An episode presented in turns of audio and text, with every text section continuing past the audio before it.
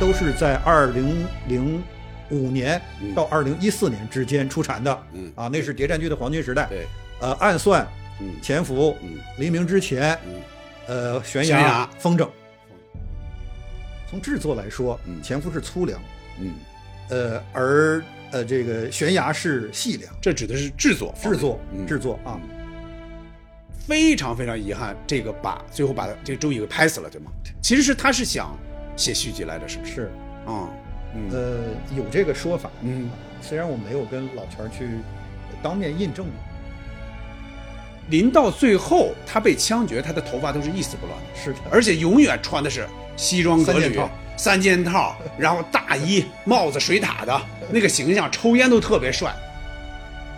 咏梅是一个气质非常独特的女演员，应该是在跟陈道明合作《中国式离婚》里头出道的啊，那里头就演一个邻居。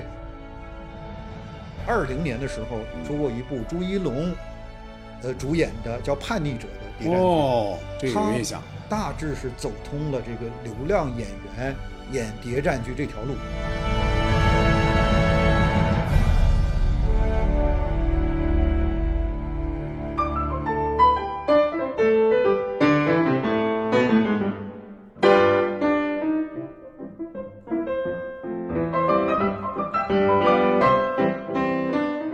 你好，欢迎收听《西四五条》，我是主持人捕头。这又是我们的一期访谈节目哈，我们请到的嘉宾继续是上期已经来过我们《西四五条》节目做客的李行文老师，影视评论人。欢迎李行文老师。大家好啊，上次卖了个关子，不知道大家猜到我们要讲的谍战剧是什么了吗？你看，本来我要说的啊，这个行文老师自己 Q 了这个流程了哈。对，我们上次确实做了预告了，我们说要聊一部谍战剧，是哪个谍战剧呢？那我说吧，我主持人我就说，是不是潜伏？很多人可能第一时间想到潜伏，是悬崖。我们要聊这个悬崖，应该是2012年，到现在也10几年过去了，也是个开年大戏，对吧？有时候您有那种感觉吗？会感觉那个剧好像不会有几年啊，但是你想一下，结果10几年过去了，就想到没那么远啊。对，我这50岁我都没觉着怎么过呢，都已经50岁了啊。而且对我来说呢，就是这个年轮，这个记事往往都是通过电视剧为坐标的。你比如说这个，我马上就能想到2012年的开年大戏，啊，从2015年开始就只允许每天晚上1剧2星，每晚2集。啊，播3集也不行了。那会儿我记着什么我的团他们自己剪，我记着。是吧？那是什么时候？我的团长，我的团是2009年。这又触动我的坐标系了。也是中国电视剧第一次单集售卖破100万的一部剧。也就是说，所谓的卫视啊，真正繁盛起来，其实是从08、09、10这3年奠定了它的一个基础。当然一直火到差不多16、17、18年的时候，就被视频网站网剧取代了他这个主导电视剧创作的地位了。对，是这样的。你看啊，这个行文老师不愧是啊业内的这个专家啊，一说就能联想起很多那个国产剧的往事哈。就脚踩西瓜皮，不定滑到哪里。你看，我就记着咱们在应该是上个月哈聊这个事儿的时候，您就提到了几句，说谍战剧和反特片儿也没有反特剧吧，对不对？有啊，也有是吗？说这两者是有区别的，这个您先给我们普及普及啊。对，这是我的一个也不见得科学和严谨的一个根据时间划断。那么通常所谓的谍战剧是发生在1949年之前的，无论是我们跟这个日本鬼子做斗争啊，还是说国共之争的时候，我党的特工啊，卧底在敌人的阵营里头啊，这个都属于敌方在明处，我方在暗处，这个叫谍战剧。就是我们是地下工作者。我们是地下工作者啊，原先叫地下党啊。那么以1949年划界啊，中华人民共和国成立以后呢，这个主客之势异也啊，就是咱们在明处了，我方的公安和这个国安人员啊，就是在明处，而敌人的潜伏的特务在暗处啊。这个时候还是从我们的角度出发，就成了反特片了，就不叫谍战了啊。也许从敌人的角度看叫谍战啊，我们只管它叫反特了啊，因为我们是为主了啊。那比如说，刚才我说没有那个这个叫反特剧，那个无悔追踪其实就是嘛，无悔追踪对吧？这肯定是反对句。一双绣花鞋，哦啊，梅花档案，嗯，甚至这个风筝的后半部分。这都属于反特，你只要在这个时段内，1949年到1983年之间的，都可以叫反特剧。1983年之后就又改名了啊，时代背景从1983年开始的剧就叫国安剧了，因为那一年我们的国安部成立了。哦，啊，有了你比如说早期的时候，反特的任务，国安保驾护航的任务，很大程度上也是由公安来承担的，是啊，所以就叫反特剧了啊。公安部成立了以后，有了专职的专门干这个事情的部门了，啊，那么同时也就意味着这种题材的电视剧有专业的审查部门了，啊，所以从此以后这一类型的剧目就叫国安剧了。哦，那这等于是三个阶段这个变化，对吧？对。哦，哎，那这样说哈。那因为咱们今天要聊的这个悬崖它不是谍战剧嘛，那首先咱们大概说说哈，在你心目中国产谍战剧那个排名大概什么样的，哪几部啊？首先这个谍战剧这个类型或者是这个题材，在我心目当中就是我们国剧的五大重镇之一，啊，国剧五大重镇，历史剧、谍战剧、抗战剧、生活剧，还有名著剧，这是我们就是有这五根腿儿啊，我们电视剧这根顶啊就站得很稳了啊。同时呢，在谍战剧这个类型里头，我也有一个五大件啊。我们知道80年代的时候，三转一响啊，家里头有三大件、四大件啊。谍战剧我归纳它有五大件，这都是一些经典谍战剧，基本上都是在2005年到2014年之间出产的，啊，那是谍战剧的黄金时代。对，暗算、潜伏、黎明之前、悬崖、风筝。我这个风筝是哪年的来着？风筝是2012年就拍好了，但是2017年年底才播的。那就等于说从播出时间来看，那就是10年的一个跨度。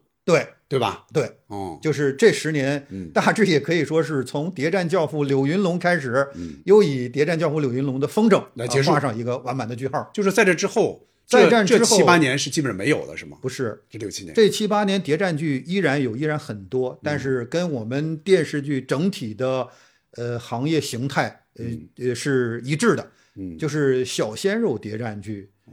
啊，就是可能从情节内涵来说，它不太硬核了，但是颜值高了，啊，可能看点跟那个不一样了，给特定观众的服务性增强了啊，这个就我们走过了一段小鲜肉谍战剧，现在不太可能用孙红雷这种形象来演了。对，在小鲜肉谍战剧这个时期，孙红雷是没有资格出演的，没有资格出演。一会儿还会说到孙红雷这个形象问题哈。您的排名是这样的啊，我这是时间顺序啊。那如果说按照您心目中的优秀程度呢？那先说悬崖吧，悬崖排第几吧？其实我无法做出一个1、2、3、4、5的排名，各有各的好吧。你要说最让我现在粉丝喜欢说心疼啊，老心疼自己的爱豆啊。如果说以心疼程度来说，我觉得风筝是最值得心疼的啊。12年拍完，13年，对，13年差不多就制作完成，14年排播，第一次排播拿下，过了几年又排播又拿下，一直到17年年底啊，终于排播成功啊，在有所删改的情况下，大量这个重新对口型的情况下，终于出来，依然后劲儿很大，依然力度很大，依然是可以位列谍战剧五大件，而且在这里头我觉得也是砸的这个坑最深的这么一部剧吧，啊，所以它这个命运坎坷，让我最心疼。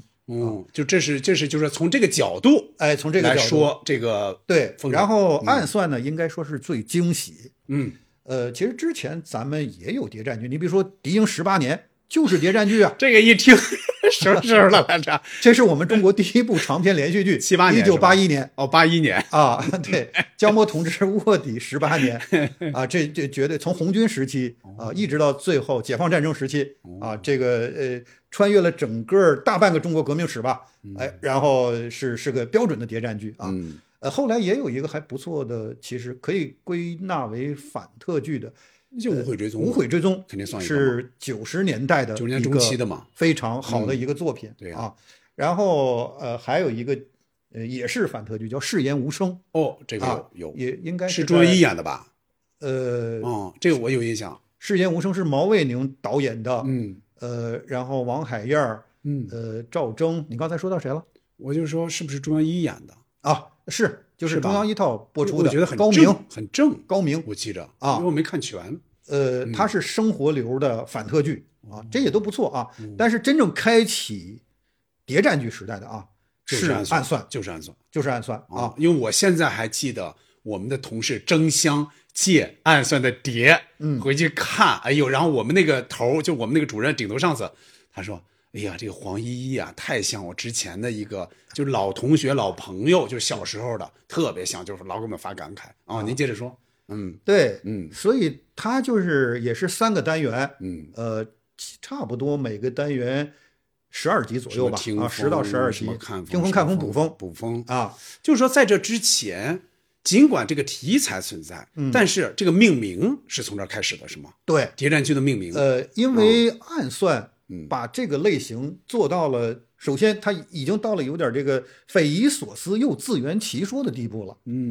你原先我们有时候会觉着，你比如说《无悔追踪》，它可能不是以这个情节曲折和想象离奇而见长的，它其实是一个主旋律的中国社会变迁史，没错，是一个时代戏，这个见长的，然后刚才又说到《誓言无声》的，它是生活流的，就是把我们的国安人员日常化了，他日常所能经历的这些东西，很有质感的给你呈现在面前了，也不是以这个情节跌宕起伏见长的啊，但是到暗算这儿，真的就是。听风、看风、捕风，没有一段是走寻常路的，每一段都是出乎你的想象的，阿炳这个人，你说我们能想象这么一个天残地缺，但同时又是个天才的人吗？没错，黄依依这种啊，数学天才，又是一个情感动物，至情至性的一个人，是最后死是那么一个不经意间，没错，就去世的一个结尾啊。然后到这个暗算呢，我们。你也很难想象他把这个杀人游戏给用到了一个谍战剧里，都用的这么妙到毫巅，对吧？所以就是他一直在给我各种惊喜，这是暗算啊。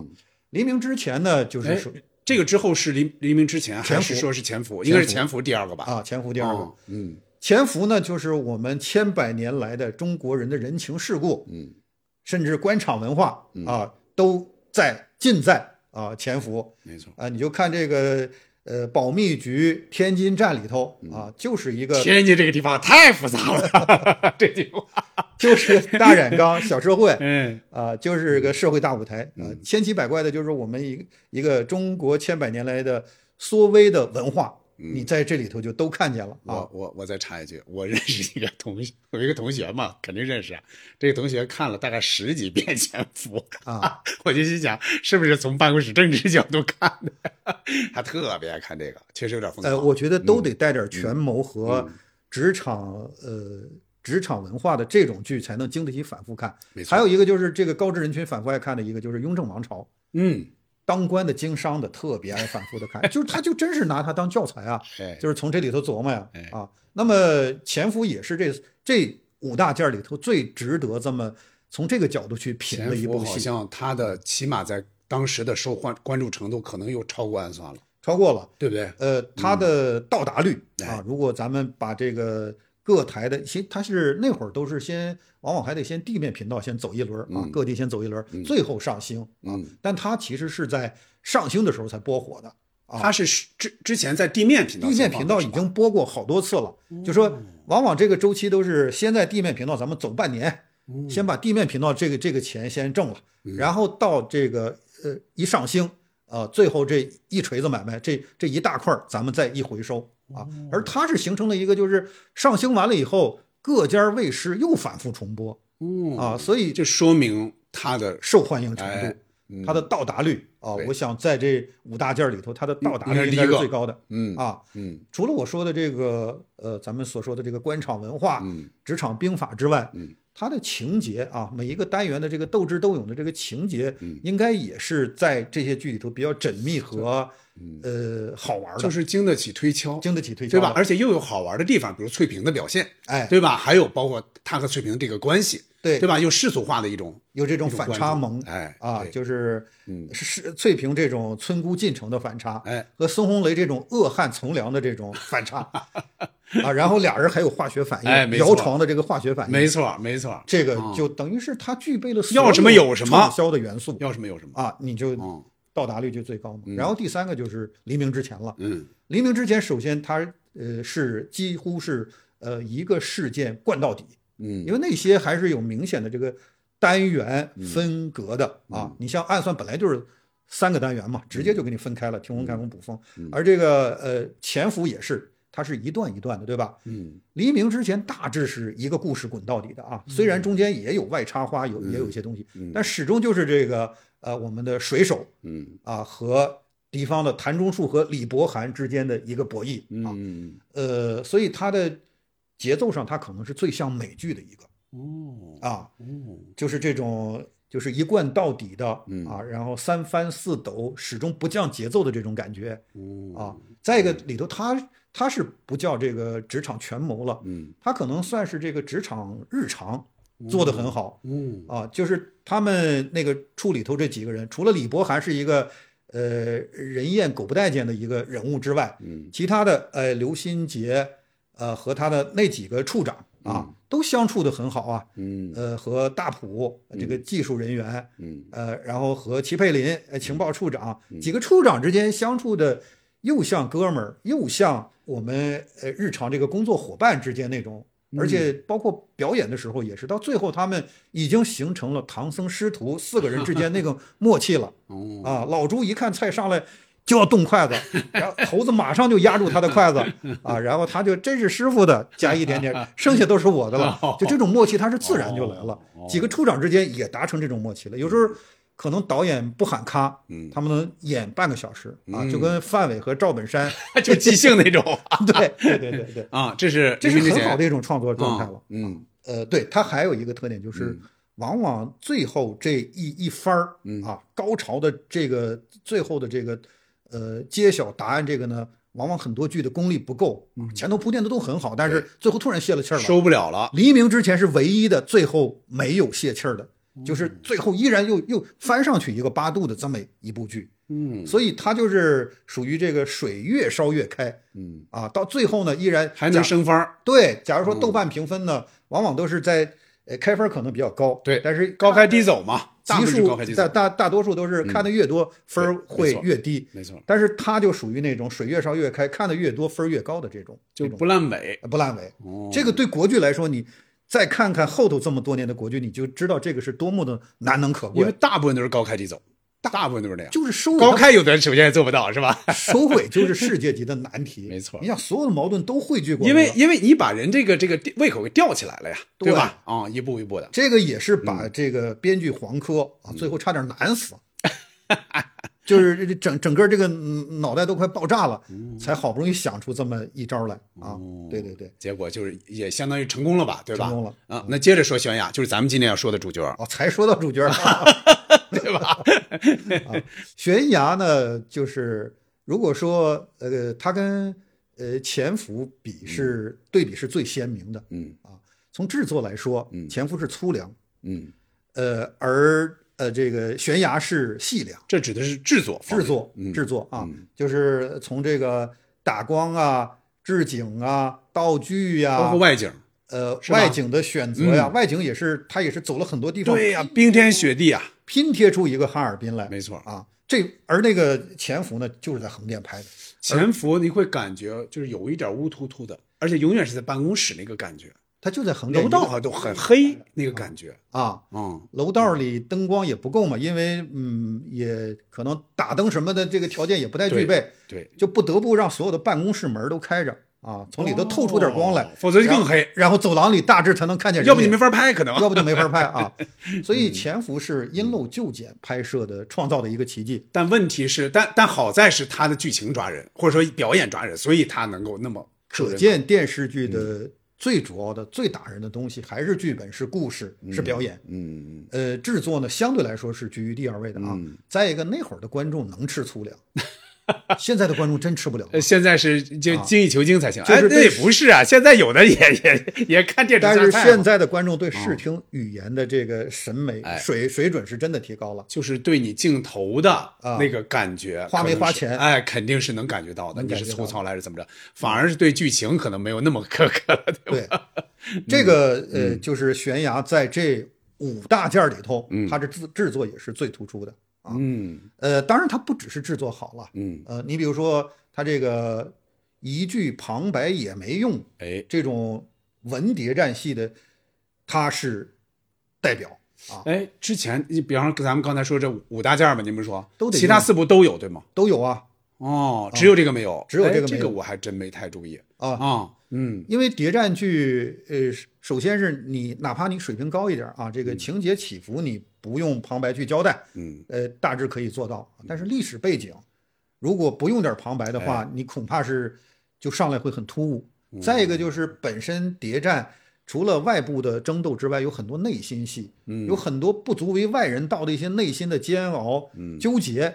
这个时候往往也得用旁白，就是他的那种内心的潜台词也好，有的时候，比方电影或者什么，他确实用他的几句话来带出来啊，我怎么样，我现在怎么样，对吧？啊，对，这个就是不用。哎，能不能说用，比如说用旁白太多是一种导演好像有点无能那个表现，带引号的啊，能不能这样说呢？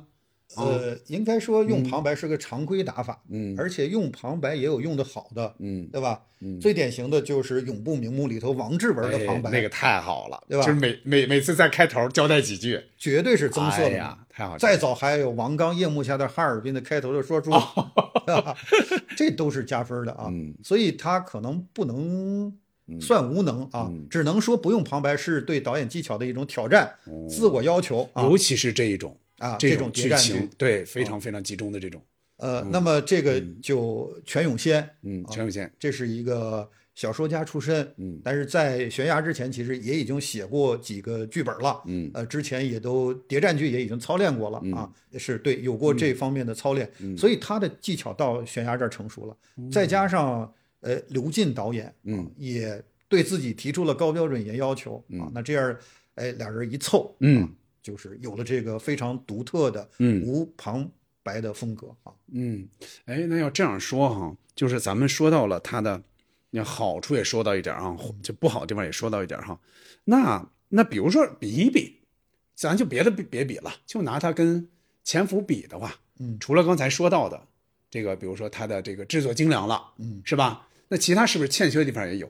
比如说它的剧情上。他可能没有那个那么抓人，或者说他里边，因为我听有些人说刚开始出来就有人说这个有 bug 呀，这你怎么看这个问题啊？因为这个毕竟是在后面嘛。说实话，这个悬崖对我来说也不是第一眼美人，我是先于他在电视台播出，就看了前3集，没觉着有多惊艳啊，只是觉着这个确实技术指标比较高。但是当时谍战剧也多，没觉得它是一个出众的一个东西啊。但它确实是，可能是属于这种后劲儿比较大的，属于逐渐的积累这个功力的这么一个过程吧。首先我觉得它是把谍战剧里头很重要的一个主题，它拍的是很好的，就是虐心这件事情。虐心，我们通常一说虐心，好像是家庭剧虐心。但实际上，谍战剧是离不开虐心的。谍战剧第一离不开信仰，对吧？这里边反复强调的，一个人孤独的战斗在敌人的心脏里头，危机四伏。如果没有强大的信仰，这肯定过不去，这个是不言而喻的。是，但是另一个就是虐心，因为你在敌人的阵营里头，你其实过的是一种人不像人、鬼不像鬼的生活。严格说起来啊，你得见人说人话，见鬼说鬼话。你得时刻。保持一种你不是双面间谍，你也是一种双面间谍的一种生活啊，所以常年处在一种人格分裂、状态分裂的情况下，他对自己是很虐的。第二个呢，就是说这个地下工作者还经常面对一种情境，自己的战友对要忍看彭贝成心鬼，是你得眼睁睁看着他就被敌人枪毙，你还得装作很麻木，甚至需要你去没错执行枪毙，甚至你需要你去严刑拷打。你说这个。他绝对是一个这个里边就有很多嘛，对吧？他要对他周乙要对他的妻子，还要这个审讯什么之类的这些，是吧？是的，是的，这个就很虐了。他孙越剑啊，这个他自己去审讯，对，还有他其实是把自己的一个德意弟子亲自设计杀掉了，那就是任长春嘛，啊，对吧？这就说按理说从头到尾，啊，对，您刚才说这个特别，包括那个谁呀，包括刘奎，就是对他是非常认可，认为他只是他才是警察局里唯一的好人，对吧？从始至终就这样认为，结果最后你看他还要。客观来说啊，就还得做对不起这些人的事情，是那没办法，他为了更大的一个目标，对的，对吧？这种时候就比较虐了。对，这个主题其实我觉得在，当然后来风筝也不错了，啊，就是两种不同的啊，他这个虐还是战斗在敌人心脏里的虐，风筝呢可能是解放以后的，各种虐啊，我必须在这说一句哈，就是您说这五大件哈，这里边我看的比较多的。就是潜伏和悬崖，大概每个看过那么2-3遍3-4遍的样子哈。这个暗算呢，应该是只在第一时间当时看过一遍，因为我不是谍战剧的忠实粉丝、忠实观众。您刚才说到的这个黎明之前，包括风筝，我到现在没有看全过，确实是。所以咱先重点先聊聊悬崖，对不对 ？OK 那悬崖的话，这刚才说到了啊，就是它的这个好处表现出来了，对吧？包括我看的话，确实最早被它吸引，就是我会觉得它的质感好。它比方说刚才说到的这些外景，是吧？真是它有的时候是假雪，你看那个谁周乙最后被枪决那一幕，那个雪下来，他脸上都不化嘛，那个肯定是假雪。但是很多时候他们去野外发报啊，或者怎么样，那些可是真雪啊，真是冰海雪原那个感觉，真的到他们可能是到东北。去踩了景选了景实地去拍的，刚才说到的他不是说我找横店一个什么地方就拍出来了，对吧？这个确实很精良，包括他人的这个妆容，你看周乙永远是那个形象特别好，包括这个谁，包括这个叫顾秋妍吧，他这个后来这个妻子吧，名义上的妻子戴的这个水獭这个帽子也特别好看，永远那么好看，这个确实非常吸引人啊。但是呢，面临的问题就是人们他毕竟在潜伏之后出来，人们有意无意要跟那个比。再一个，也有很多人说的，他这里边他这个情节推动到底是什么？是他要去完成一个个任务，还是我觉得其中有一个情节推动是顾秋妍的这个猪队友的表现？这个我觉得也是被很多人认为，哎呀，为什么会派这么一个人？当然里边有交代哈，他开始可能是临时的，要帮他完成发报任务，他不是一个严格意义上的特工，对吧？所以他要犯各种错误，他可能。根据自己的意愿，我把这个信交给那个弟弟，结果那个弟弟就暴露了嘛，就引起那么大一个不可收拾的那么一个摊子。您感觉呢？是这个是编剧上是有一点讨巧吗？但是会感觉好像不像那个什么那么真实了。我还是那句话，我就觉得你每部剧都要有自己的个性，最好都有所创新。你不要每次都在主干道上行驶啊。老在主干道上行驶有什么意思啊？暗算破局也是因为暗算跟以前的都不一样嘛。所以你到悬崖这儿啊，可能不是以这个主动去完成一个任务，也许这个主人公啊，他自己的这个驱动力不像传统的大男主一样，那么从胜利走向胜利，战胜一个又一个困难，他不是个斗战胜佛，对吧？他的。戏剧的起点，戏剧的发动机，也许在猪队友身上啊，就是，周乙是不断的被卷入顾秋妍所制造的各种危机当中，他一再的跟他就是说你不要这样，不要这样，一再提醒，但是顾秋妍最后还是要不断的出错，这个确实某种程度上形成了对观众的一种虐心，就是我们刚才说的是剧情对于主角的虐心，这个实际上。你想，观众不希望你犯这个错，你偏偏犯了，观众是很烦这个顾秋妍的，恨不得咱不说食肉寝皮，但是也恨不得赶紧把他拽出来，你算了吧，你对吧？对。当时我记得就是观众朴素的情感是非常烦这个顾秋妍的，但是作为戏剧创作来说，可以有这一挂呀。这个猪队友可不就是，我觉得也算是几乎后来形成了一种某种类型、某种模式了嘛？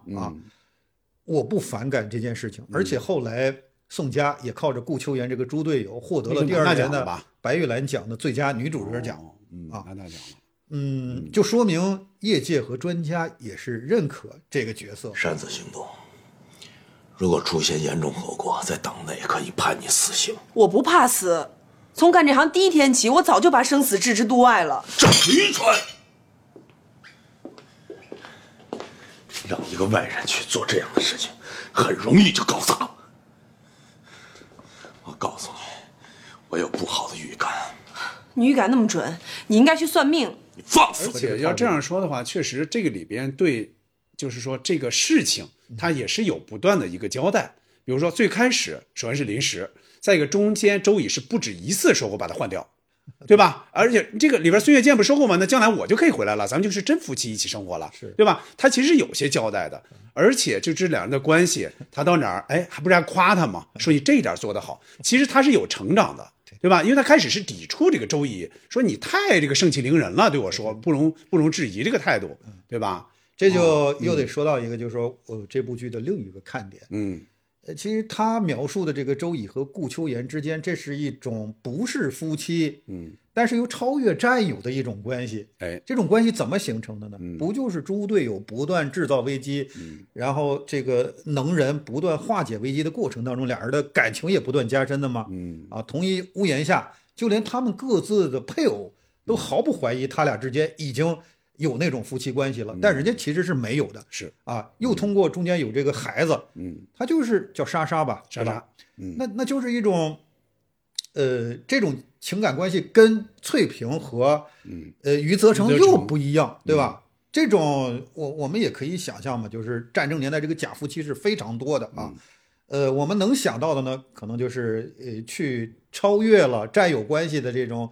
实际夫妻的这种应该是常态，但是这儿偏偏描写了一种异于常态的，超越占有啊，这叫什么呢？就是，现在甜宠剧里有一种说法，叫友达以上，恋人未满，恋人未满，对对对，这个是占有以上，啊，可能夫妻未满，这种独特的关系，这个我觉得也是这部剧很独特的，一处吧。哎，既然说这儿，咱可以比一比哈。余则成和翠萍的关系，就到最后我是说啊，是夫妻了。哎，那个你看那个关系是吧？他两个就是他应该是往那上面引导的，因为他最后要导致那样一个结果嘛。这个的话其实是还是这个纸糊里的，甚至都没有一些暧昧，好像都没有。只有的时候他会拥抱，比如说最后他感觉要跟他分别了，他本来说握手，结果是拥抱的，这个时候是有的。包括有一次他不是说去医院看那个谁嘛，高斌，对吧？结果这个谁先走。要那个顾秋妍先走，结果炸了，车炸掉了。他下一周找他，非常紧张。哎，结果这个顾秋妍喊他嘛，喊周乙，这俩是抱在一起的，这种是有的。但是我感觉就是他们新的那个贴近，可能肯定是因为那个毕竟他不是最后他不会这是真夫妻嘛，所以不会那么贴近。他其实是有一场戏嘛，就是周乙回去救顾秋妍和孩子的时候，对，是在敌人的监控下进行了对交流，对吧？对。笔谈，笔谈，然后那个里边是有一些，哎，这个是有一些的，这个比较亲近的，四目如电呀，这种交流啊，这种笔谈，这个其实能看出来了。这个你要说它是一种爱情，我觉得也已经不为过了，可以这么命名了啊。只是说我党的这个地下工作的纪律啊，不允许他们成为真正的夫妻啊，或者说我们现在观众的这个。大众的道德要求也不允许他们越界啊，这属于是后人的清规戒律，约束了当时的主人公了啊。是，哎，还要说一个啊，其实也跟他俩这个关系有关系，就是最后你看周乙选择了，明明他就越过国境线了嘛，马上就是三口人一家人已经逃出升天了，哎，要团聚了，结果他知道这个顾秋妍的情况之后，他又选择了回去，结果最后导致他就牺牲在那儿了。亲爱的月姐。当你看到这封信的时候，我已经踏上了归途。从哥哥嘴里我知道莎莎失踪了，我决定回去，我不能就这样抛弃她。我知道我对不起你跟家乔，家乔，我多么想让你知道爸爸是多么的爱你。当我们再见面的时候，拜托你一定要叫我一声爸，月姐，为我祝福吧，永远爱你，你是我一生中永远的唯一的爱。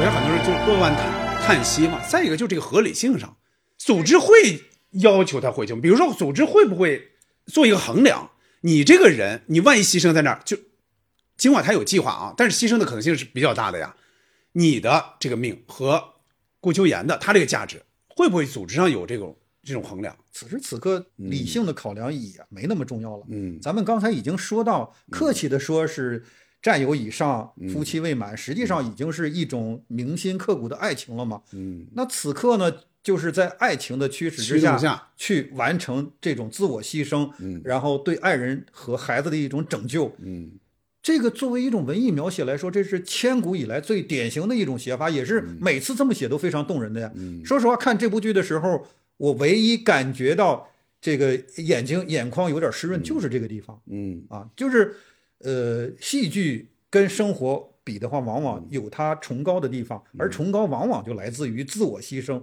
拯救他人。因为我是看呢，有那么一点哈，你看他对他的儿子表现出来的那种爱，包括他最后就是生离死别啊，要告别那个莎莎的时候，哭成那样了。莎莎按说不是她亲闺女嘛，就哭成那样了，说我是非常非常爱你们的，不是有这句话吗？就是她真正表现，刚才说到她的身份的这个特殊性，她真正表现出她的情来的地方其实很少的，就真正的真情流露，这其实算其中一个。对啊，直到最后也只是说，告诉你妈妈，哎，我非常爱你，还是说爱你们，对吧？对，爱你们。回去告诉妈妈。我非常非常爱你，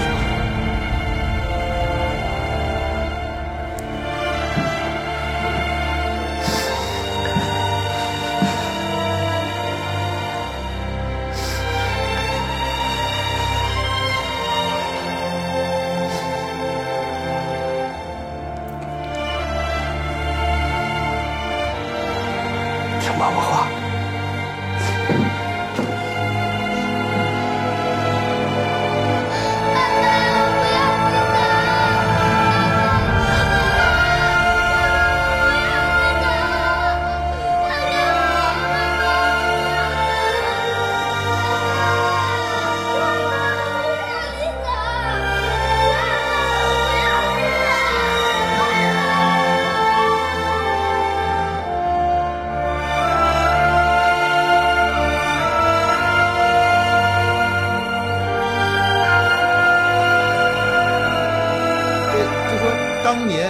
单恋的时候，明明爱对方，只能说我爱我的祖国。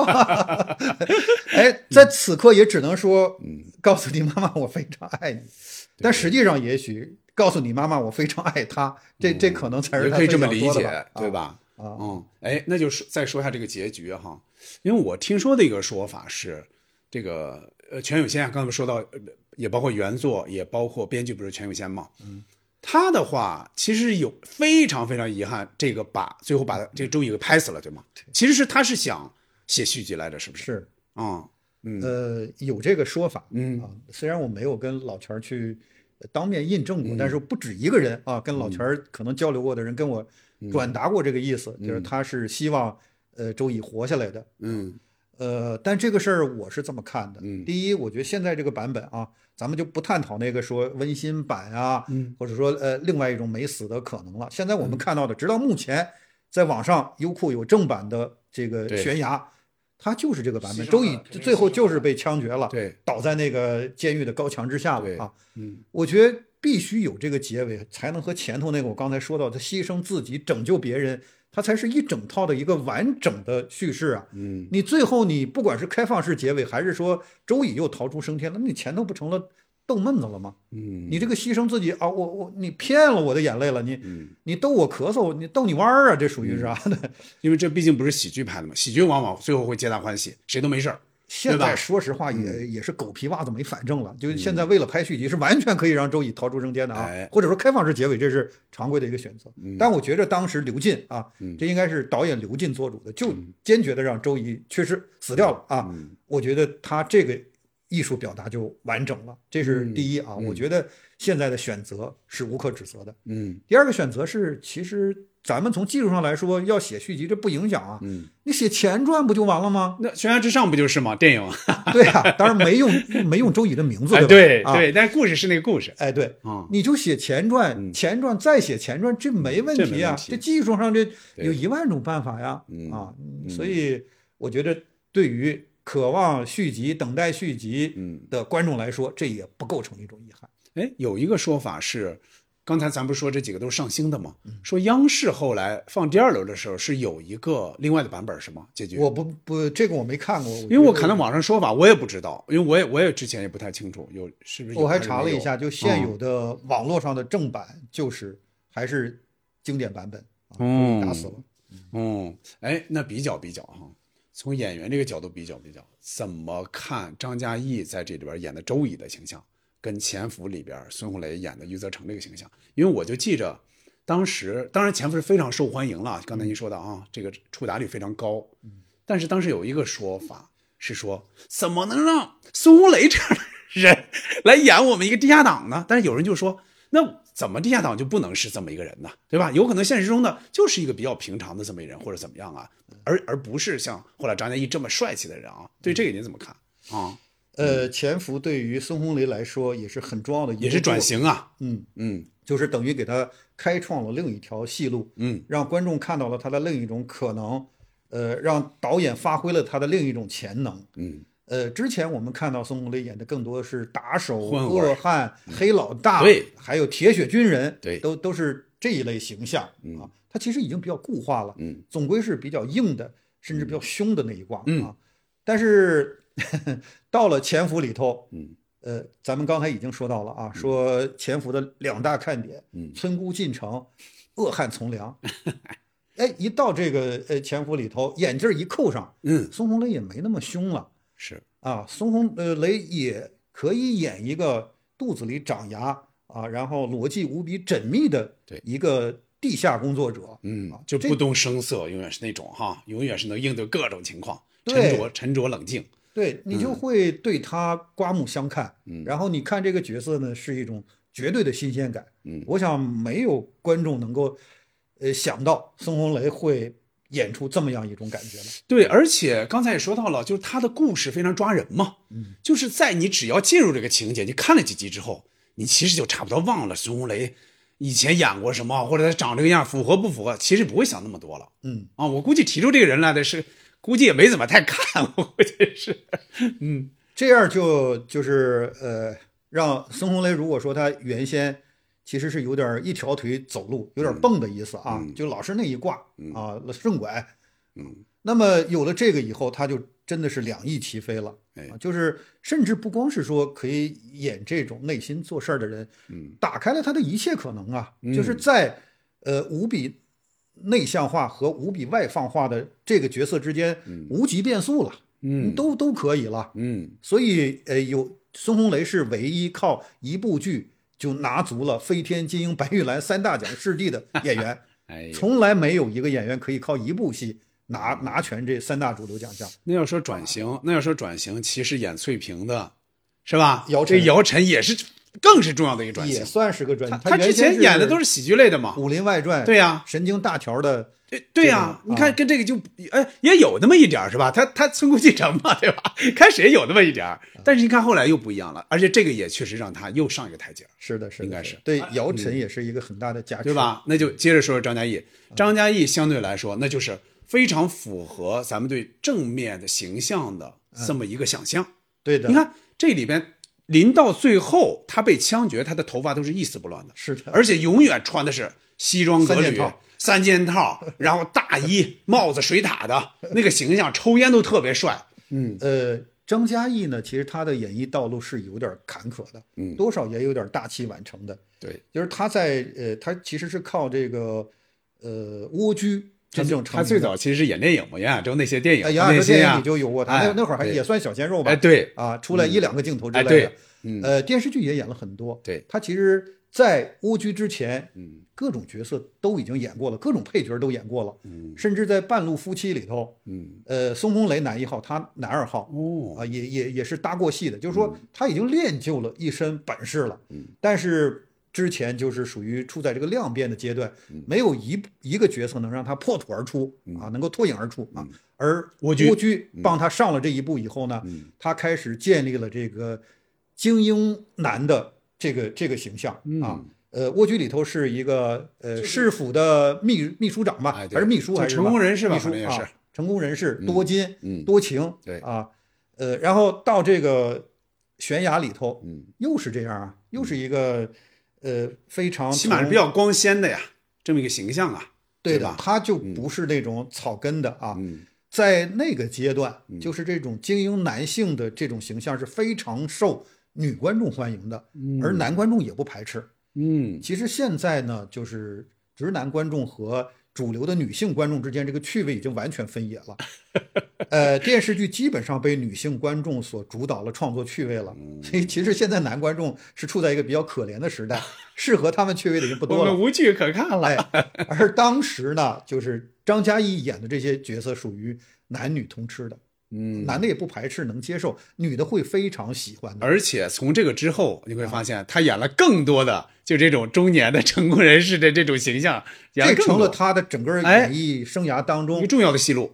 对，最重要的那一卦，甚至是很突起的，没错，一段演艺生涯。当然，近年呢，他又开始下沉了。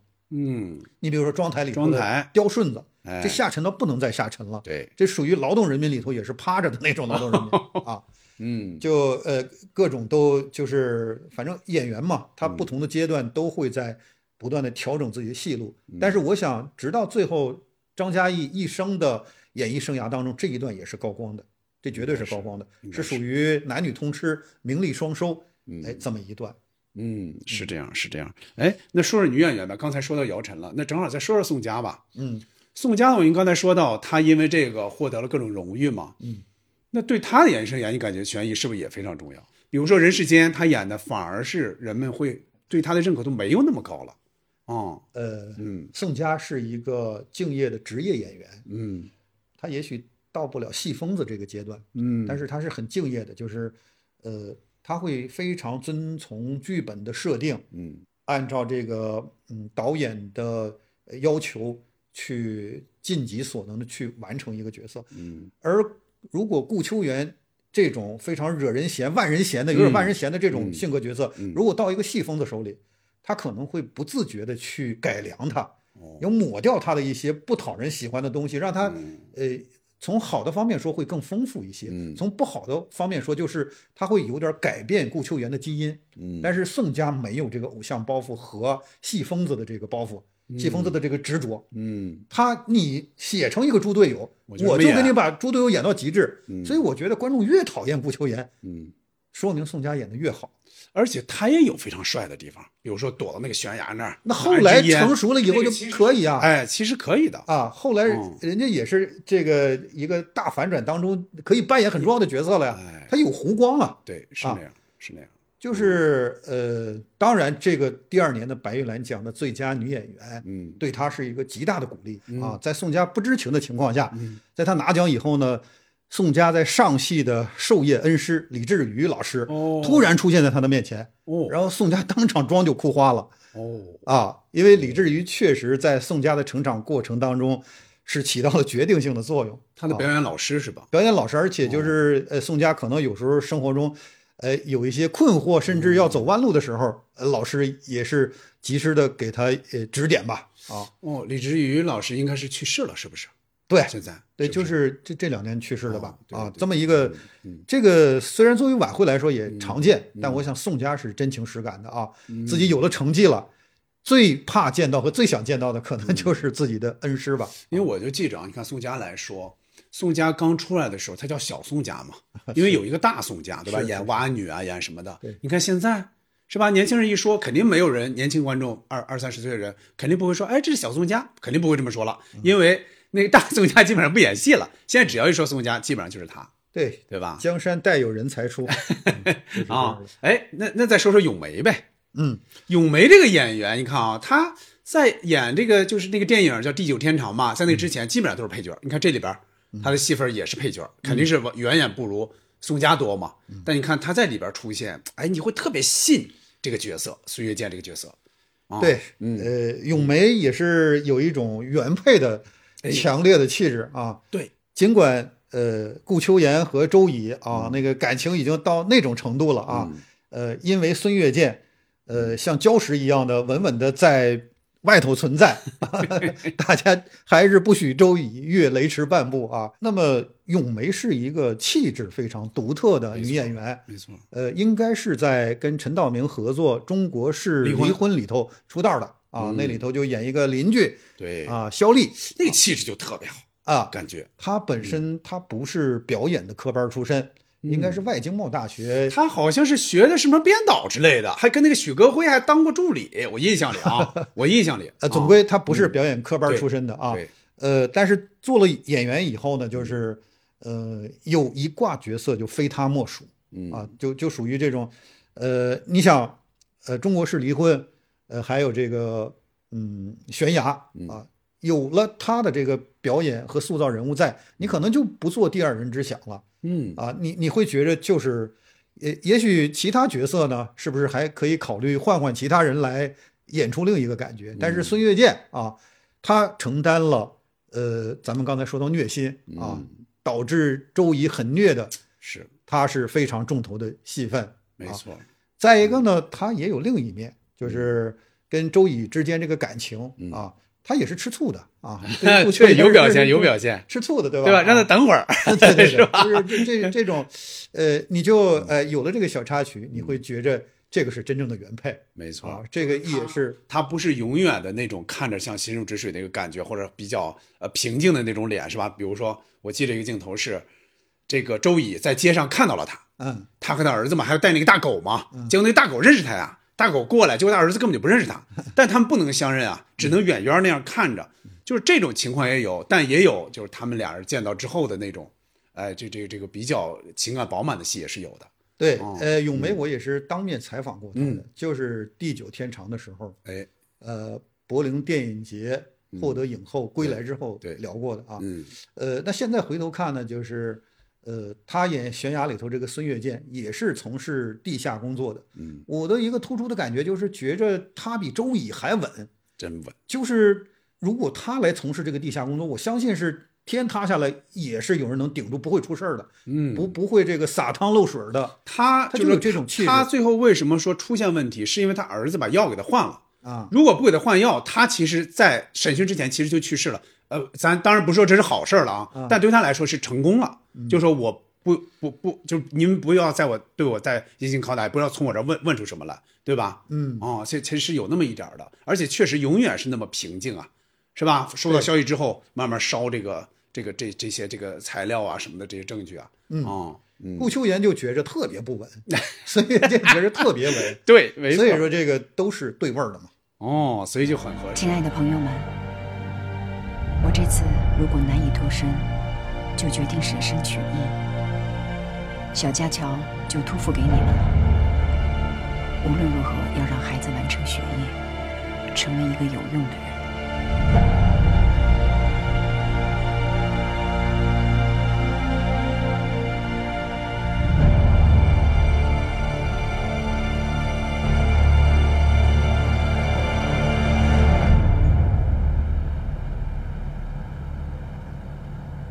佳乔，你拿的什么东西？我妈妈的药票。那咱说完正面的啊，说说反面的。程昱这个演员来演就第一反派了，算是高斌。我最早看啊，因为之前看这个程昱演的戏，好像都是演这种乡村一点的、乡土一点的这个角色。在这里边，他突然演了这么一个特务科科长，我开始是有点不太信服。我说这个是不是有点太土了？包括他说话。你看他跟那个周乙那个气势就不一样，他永远有东北味儿，大老粗东北味儿。但是东北味儿你才想呢，人家明明发生在哈尔滨嘛，你又不觉得这个突兀？慢慢就接受了他这个表演了，包括他的眼神，很多时候你发现他，因为他这个啊自始至终，我现在忘了李潜伏什么样了，他这里面是自始至终他都怀疑周乙，但是自始至终他都没有发现，最后还是被那李洪涛演那个角色发现的，对吧？鲁明，这个您怎么看他的在这里边的表现？我觉得程昱还是有他强烈个人色彩的这么一个演员，嗯，这个如果分寸把握不好的话，会让人家说演什么都是那个样子，哎，加上他的口音是永远不会做出改变的，对吧？就是他那个纯正的普通话可能说不出来，可能对，嗯，就是，但是这种呢，我觉得有时候不能按贬义来理解，嗯。你比如说姜文也被人诟病过，演什么都是姜文自己。陈道明也被诟病过，演什么都是皇帝，对吧？但是这恰恰是就是那个强烈个人特色，已经内化为他一种修养，然后不管去扮演什么角色的时候，总能散发出一种吸引人的一种魅力来。这个必须得就是又不游离，就是你既能看出他自己的特点，但是又不游离于这个角色。其实这是最主要的，对吧？这是反正演员可能好演员两大类，一种千面人一类的，这个可能以陈宝国为典型代表，演什么像什么。哎，这大致能做到演什么，虽然他也有他的极限，有些他也不会去碰啊。但是可以让这个风格类型差别非常大。另外一类就是常说的演什么都是自己的这种啊，同样都是能够释放自己魅力的啊。那我觉得程昱可能总体是属于后者啊。但是为什么说他们这一挂又都是可以是一个优秀的演员？他们同时他是具备塑造角色的能力的。他演高斌的时候，他一定会把他的乡土味收起来。他一定会找到高斌独有的一些作为满洲国特务头子的一些特质，无论是通过去看资料也罢，或者是走访也罢，或者说自己冥思苦想也罢，会抓出他的一些特质来贡献出来。你比如说，我记得剧中最后周乙和高斌的灵魂对话，那个还是就是你看着像那么回事儿，像一个毫无信仰的四面圆八面光永远自私的一个人和一个有理想的共产主义者的一个对话。你觉得这是那么回事儿？如果是两个不能让人入戏的演员做这种灵魂对话，是会笑场的，是因为说的都是些挺大的一些词儿，啊，甚至是觉着离我们现在很远的一些词儿，就是俩人探讨这个一个理想的国度应该是什么样的啊？结果周乙轻蔑地说：“你是看不到这一幕了。”哎，然后高斌说：“你更看不到。”对，反过来毫不犹豫地怼回去，说：“你更看不到，对吧？”对，是有那句话。就是有这段灵魂对话以后，我觉得高斌也是入戏的，是很好的完成了这个角色。我们做到这些，也许10年，也许20年，也许100年，1万年，你们也做不到。你是看不到那一天的，你能看到吗？你更看不到。所以说，它会让人联想起一些过往演过的农村的支书啊什么的。这个就像葛优啊，演了那么多冯小刚的喜剧以后，再演夜宴的时候，那大家就是要笑场，这个恐怕是很难摆脱不了啊。但是他演活着的时候，为什么就没人笑场？那就不挑戏啊，那就没有。这个可能跟台词也有关系。夜宴里边葛优被笑场的戏都是有点现代的词儿，比如说本国诚信为本，就来这么一句，结果人们就乐了嘛。可能跟台词应该是有很大关系，但你看活着人们就不跳戏嘛。活着是1993年、94年的作品，那会儿还没有贺岁片儿，贺岁电影是从1997年跟这有关系，这之前只是李东宝和顽主那个样，对吧？然后包括宋丹丹，在这个春晚上演小品演火了以后，后来。他在仁义演一个话剧叫《芭芭拉上校》，那观众就是一见他就笑场，其实他是一个严肃的角色，对我们北京青年报那会儿报这件事情的标题叫宋丹丹：我不怕一见你就笑，就是那会儿已经发生这个笑场了，但是他还是要坚持挺着。他笑场最多的应该是后来《十面埋伏》，就张艺谋的《十面埋伏》，人们就笑成那样了。对。但你看后来他。在演什么窝头会馆啊，什么万家灯火那些，你看他那些以情动人的地方也能演出来，过了那个没问题啊又就是已经不密集的以小品演员的形象出现在大家面前，没错，跟这是有关系的。那接着说说哈，您刚才也提到这个导演是刘进嘛，是吧？刘进导演，我对他其实没有那么熟悉哈。我看了一下他的履历，我发现他拍戏就拍的这些剧的种类是非常多的。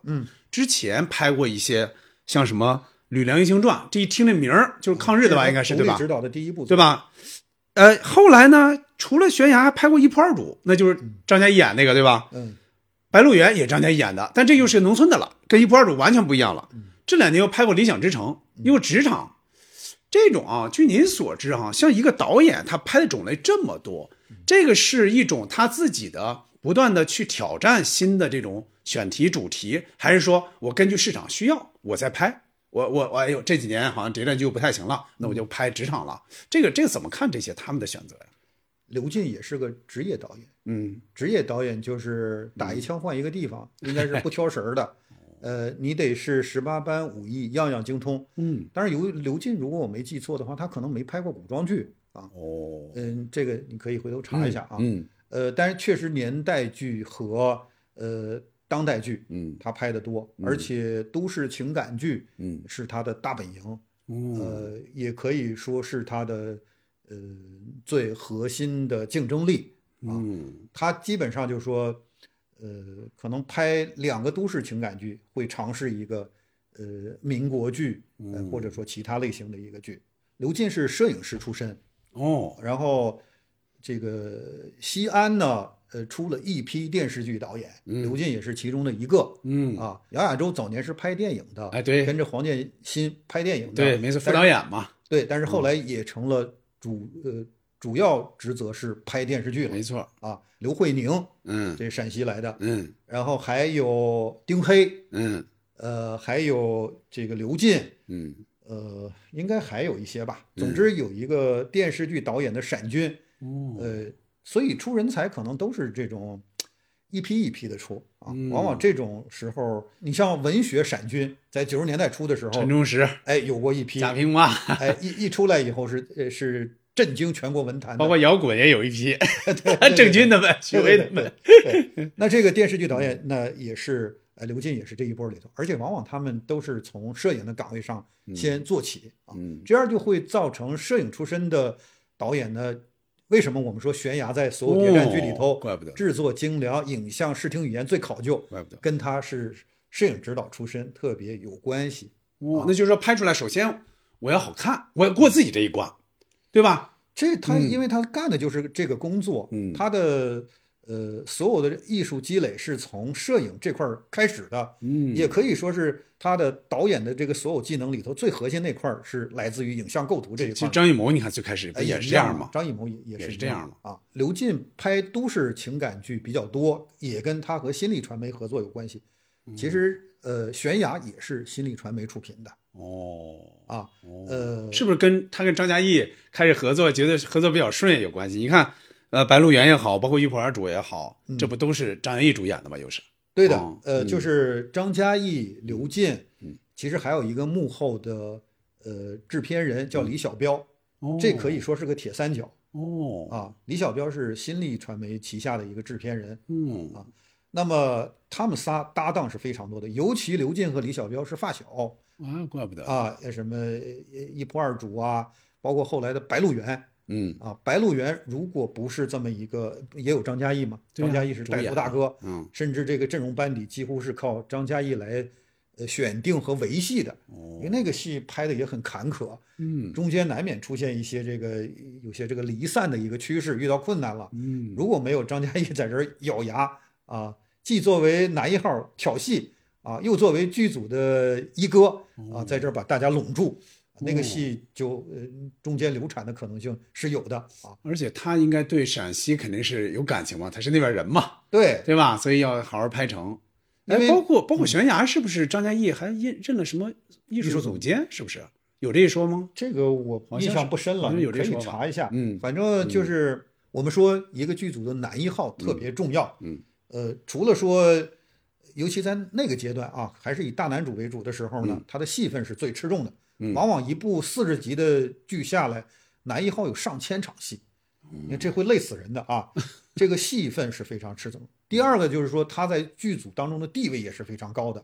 能不能招来其他好的配角演员，能不能招来好的女主角，能不能在拍摄的过程当中同心同德、齐心协力，这都跟男一特别有关系。您这么一说，我想起来，就是咱们在上一期聊到4大名著剧的时候，《水浒传》，因为我去过他们应该是他们是多少年的一个巨首，应该是20年的一个巨首，还是多年一个巨首，就在央视那当时我在现场看来着，很多演员都提到了说有李雪健来演这个大哥，那我就特别愿意来，是就包括平时人们就是说不演戏的时候，人们特别爱去那儿请教，反正好多演员都这么说啊，就是他这个有凝聚力在这儿，还是一直尊李雪健为哥哥，大概是这样的，所以你说他已经发挥了这个作用以后，挂名艺术总监，我觉得也是实至名归的，所以这个也不能一味的说一挂艺术总监就是为了多拿一份钱，也许在某些剧组里头是有这个情况啊，也有这个需要，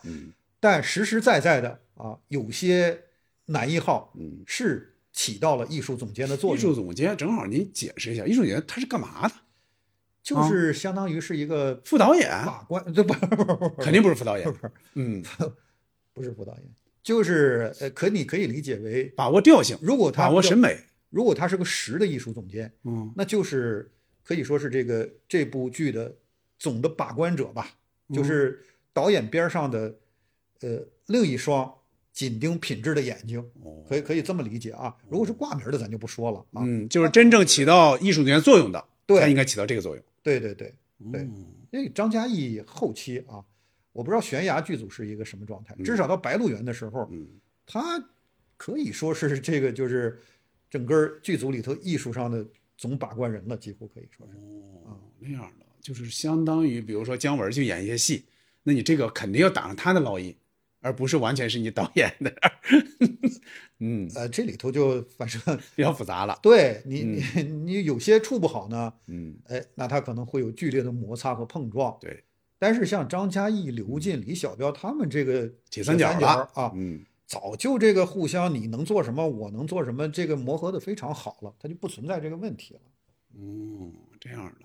所以说那也还是说明，那就是说刘进导演那就是一个职业导演嘛，您刚才说到就是说我大概市场有哪些需求那我都能拍出来，除了比方刚才说的古装可能我不去碰，那其他的我都能拍一个相对来说比较不错的一个品质出来。他是有准的，对吧？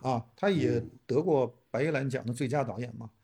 而且去年，去年没办，2021年的白玉兰奖的评委会主席就是刘进，他这一年是评出了《觉醒年代》和《山海情》，赶上两个强剧在那儿 PK， 让刘进也是非常的挠头，而且都是主旋律这种，大师怎么才能端平？这个不好办，这事儿是个难题。对的。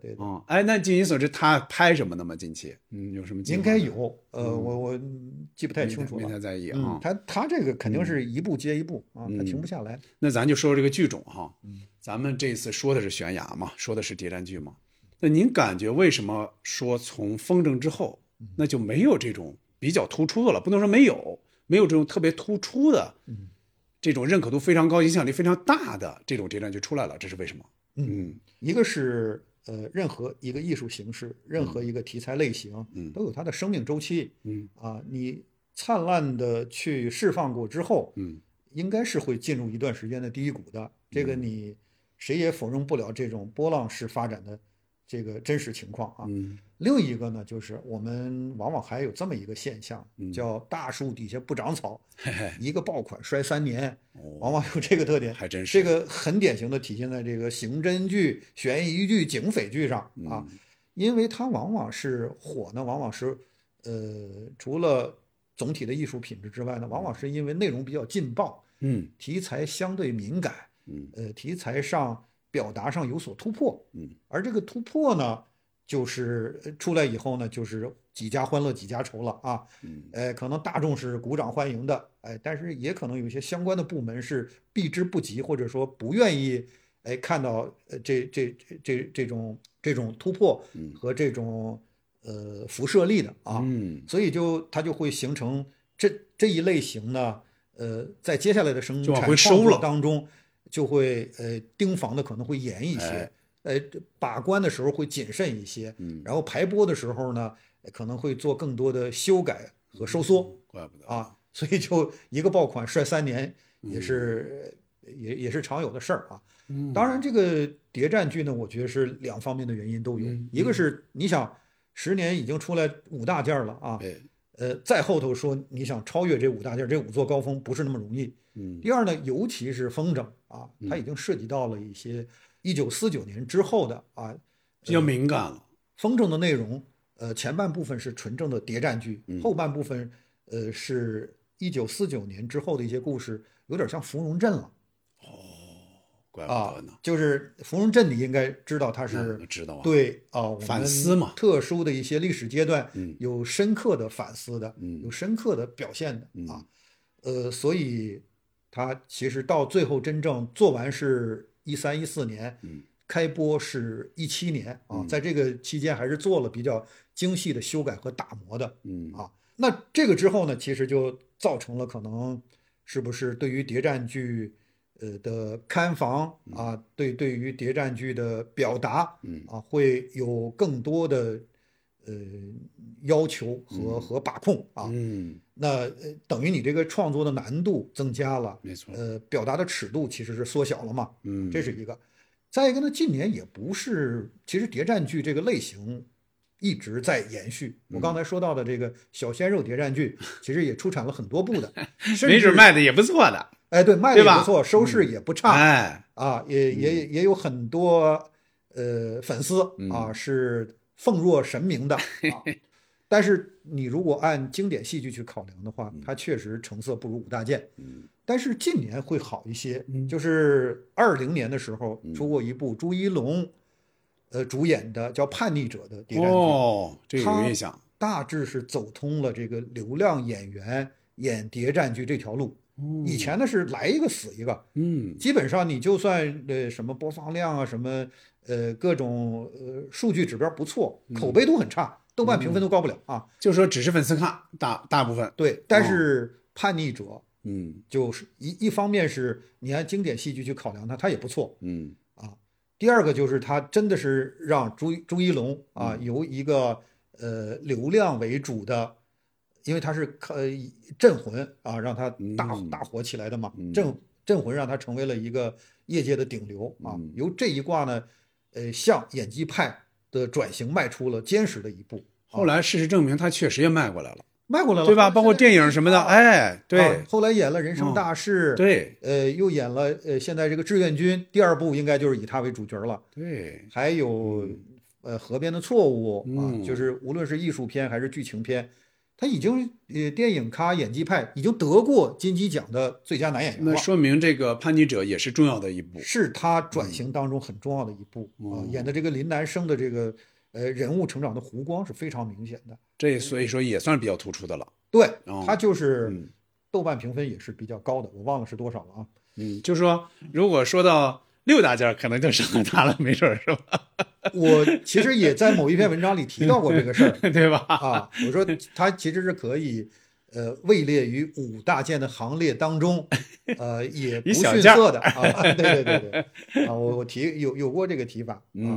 那么今年都有好几个呀，你比如说叫薄冰，还有一个叫，您是只要一个剧出来都会大概看看是吧？都会看一眼。哦，啊，像2个字儿。突然想，我是想不起来，因为我今年只看了这个叫《漫长的季节》，一般剧没怎么看过去。漫长季节值得看。对，咱不说那么细了啊。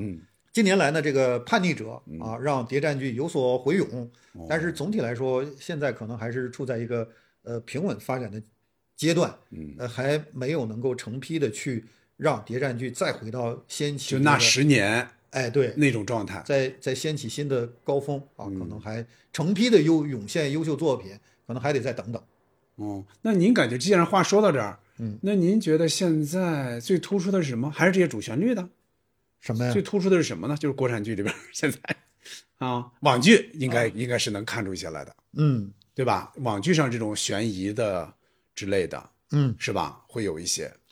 今年比较突出的就应该是网络悬疑剧，哎，就是《漫长的季节》嘛，包括最近的也有这种，《西出玉门》算是那个吗？因为我没看啊，《西出玉门》可以归到奇幻剧里，奇幻当代奇幻剧，今年就是悬疑剧或者大悬疑剧吧，还是有几个好作品的，你比如《狂飙》，《狂飙》算悬疑啊，所以我说大悬疑剧嘛，啊，你可以首先你可以说它是警匪剧，也可以说它是扫黑剧，对，甚至也可以说它是公安剧，嗯，但是它也有悬疑啊，你叫它悬疑剧，我觉得也问题不大啊，狂飙这是今年最大的，对，全民爆款，对，就春节期间嘛，啊，然后是漫长的季节，漫长季节是网剧啊，然后还有《尘封13载》。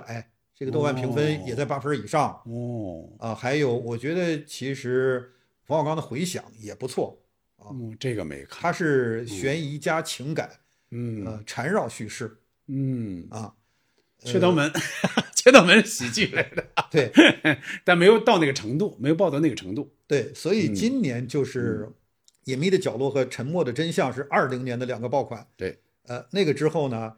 悬疑剧经过一段相对低回的阶段，到今年23年又冒出几个爆款来，啊，哎，那能不能这样说呀？就是按理说，你看这谍战剧肯定也是带有悬疑的这个成分嘛，是吧？最后到底它是暴露还是不暴露？它怎么暴露？肯定是有悬疑在里边。能不能说这种，尤其你刚才说到啊，涉及到建国之后的这种状态，它不太好处理。你像这种涉及到地下党啊、国共两党这种，它还是比较敏感。它肯定不像悬疑这么好审好通过，从创作上肯定也是这样的，是不是？有这个原因没有？其实想创作出好作品来，无论是谍战剧啊，就是这个泛谍战剧，还是说泛警匪剧，都不是那么容易的。是，因为你总归你内容是核心，而观众是喜新厌旧的，你总得有所突破，这个才有大火的可能。但是突破这件事情，不管在哪个领域里头都不是那么容易的啊！艺术上突破和尺度上突破，这都是挺难的啊。对，那咱们说完这个谍战剧啊，那咱差不多就收尾啊。其实我是想到了一点，你看啊，您是研究这个国产剧研究那么多年啊，咱们之前也说过，您对很多国产剧这个前世今生都特别了解。您是看国产剧也多，关注也多，参与也多。但是现在呢，很多年轻人他们可能会认为，哎呀，这看国产剧好像有点掉价似的哈，或者节奏慢，或者什么，可能有这样的问题，可能是有啊。他们可能觉得不如看美剧啊，看英剧，甚至看韩剧，是吧？那样过瘾。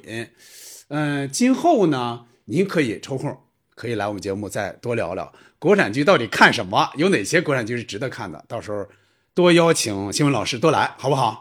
啊，好的，我最后再说几句，就是这领导要陈词，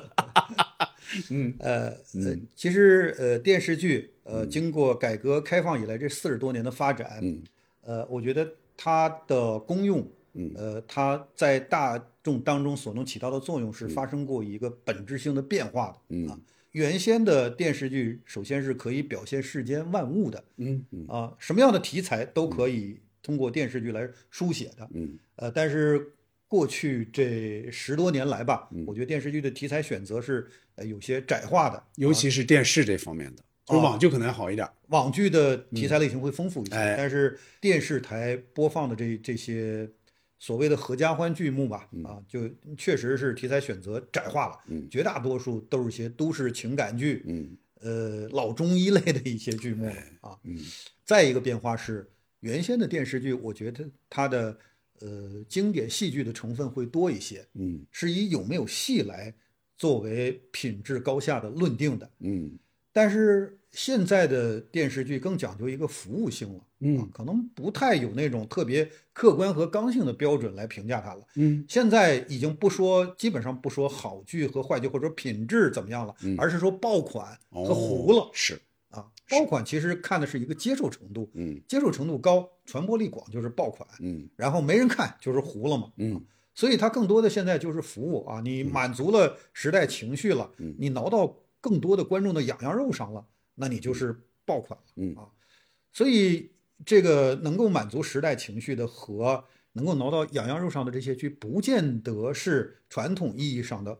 好剧，因为你按传统戏剧标准来衡量，它可能不是很成型的，是。所以这个就是由一个更多偏向于艺术表达的一个门类，变成了一个更多去讲究迎合和服务的一个门类了，这是非常大的一个变化啊。其实当下大家能够交口称赞的一些剧，往往还都是经典戏剧方面做得不错的，你比如说。今年打分最高的《漫长的季节》。对啊，你按传统戏剧标准去衡量它，它是非常好的。是啊，但是它恰恰还不是一个说已经达到全民性的这么一个作品。嗯，它的无论是豆瓣的打分人数还可以啊，但实际上它的集均播放量和总播放量都不是那么领先的一个剧啊。所以我希望就是我们的创作者能够更多的去兼顾到我们电视剧来路上戏剧成分强大的这一挂剧，不要让它失传了。嗯，啊，让它继续去传承这一类，让它最好是两翼齐飞啊。就像我们通常对电影会分成商业片和艺术片一样啊，我们能不能把电视剧也是，让它既有基于戏剧的强大的作品，又有基于服务的强大的作品，这两类有时候是有交叉的，但是可能已经越来越分开了啊！我希望这个两翼齐飞啊，能够让中国电视剧更加长久的发展下去。如果仅仅是偏于这种只讲究服务啊，只是你看今年暑假的时候啊，播的不是古偶剧就是金偶剧，哎，你想找一部稍微严肃趣味一点的剧目，你就找不着，就是分众分得非常厉害。如果对吧？对，总是这么侧重于轻量级的服务，侧重于感官上的服务，而不去做经典戏剧的夯实的话，我觉得这个类型恐怕是走不远的。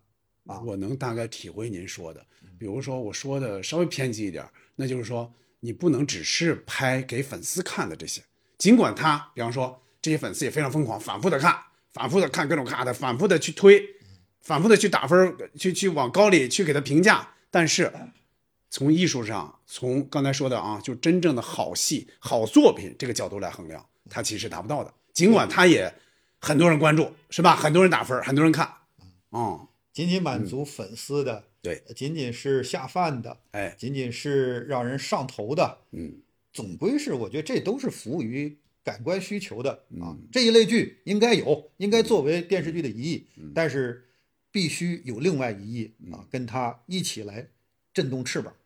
行嘞，那既然说到这儿哈，那就正好就是大概做一个约定哈，就今后我们会多请李兴文老师给我们讲讲这个国产剧里边的门道，让人们看到，哎，国产剧不管是过去的经典也好，还是新的一些具有可看性的、有价值的这些国产剧也好，到时候跟我们讲讲，好不好？多跟我们讲讲。对啊，也还是看看我们这两期啊，跟大家的。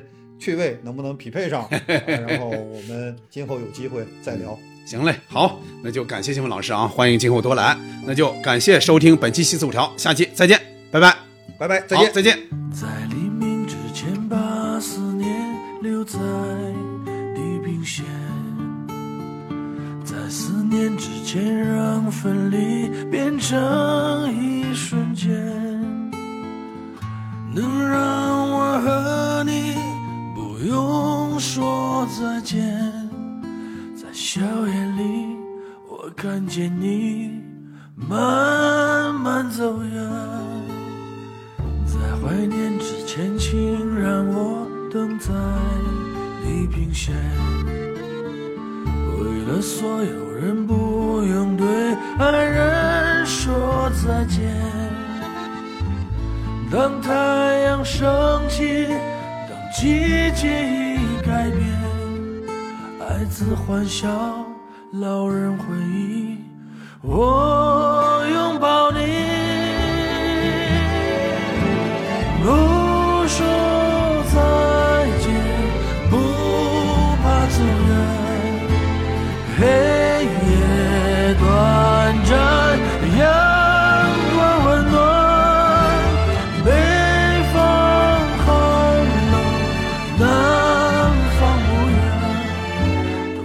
就在春天旁边，不遥远。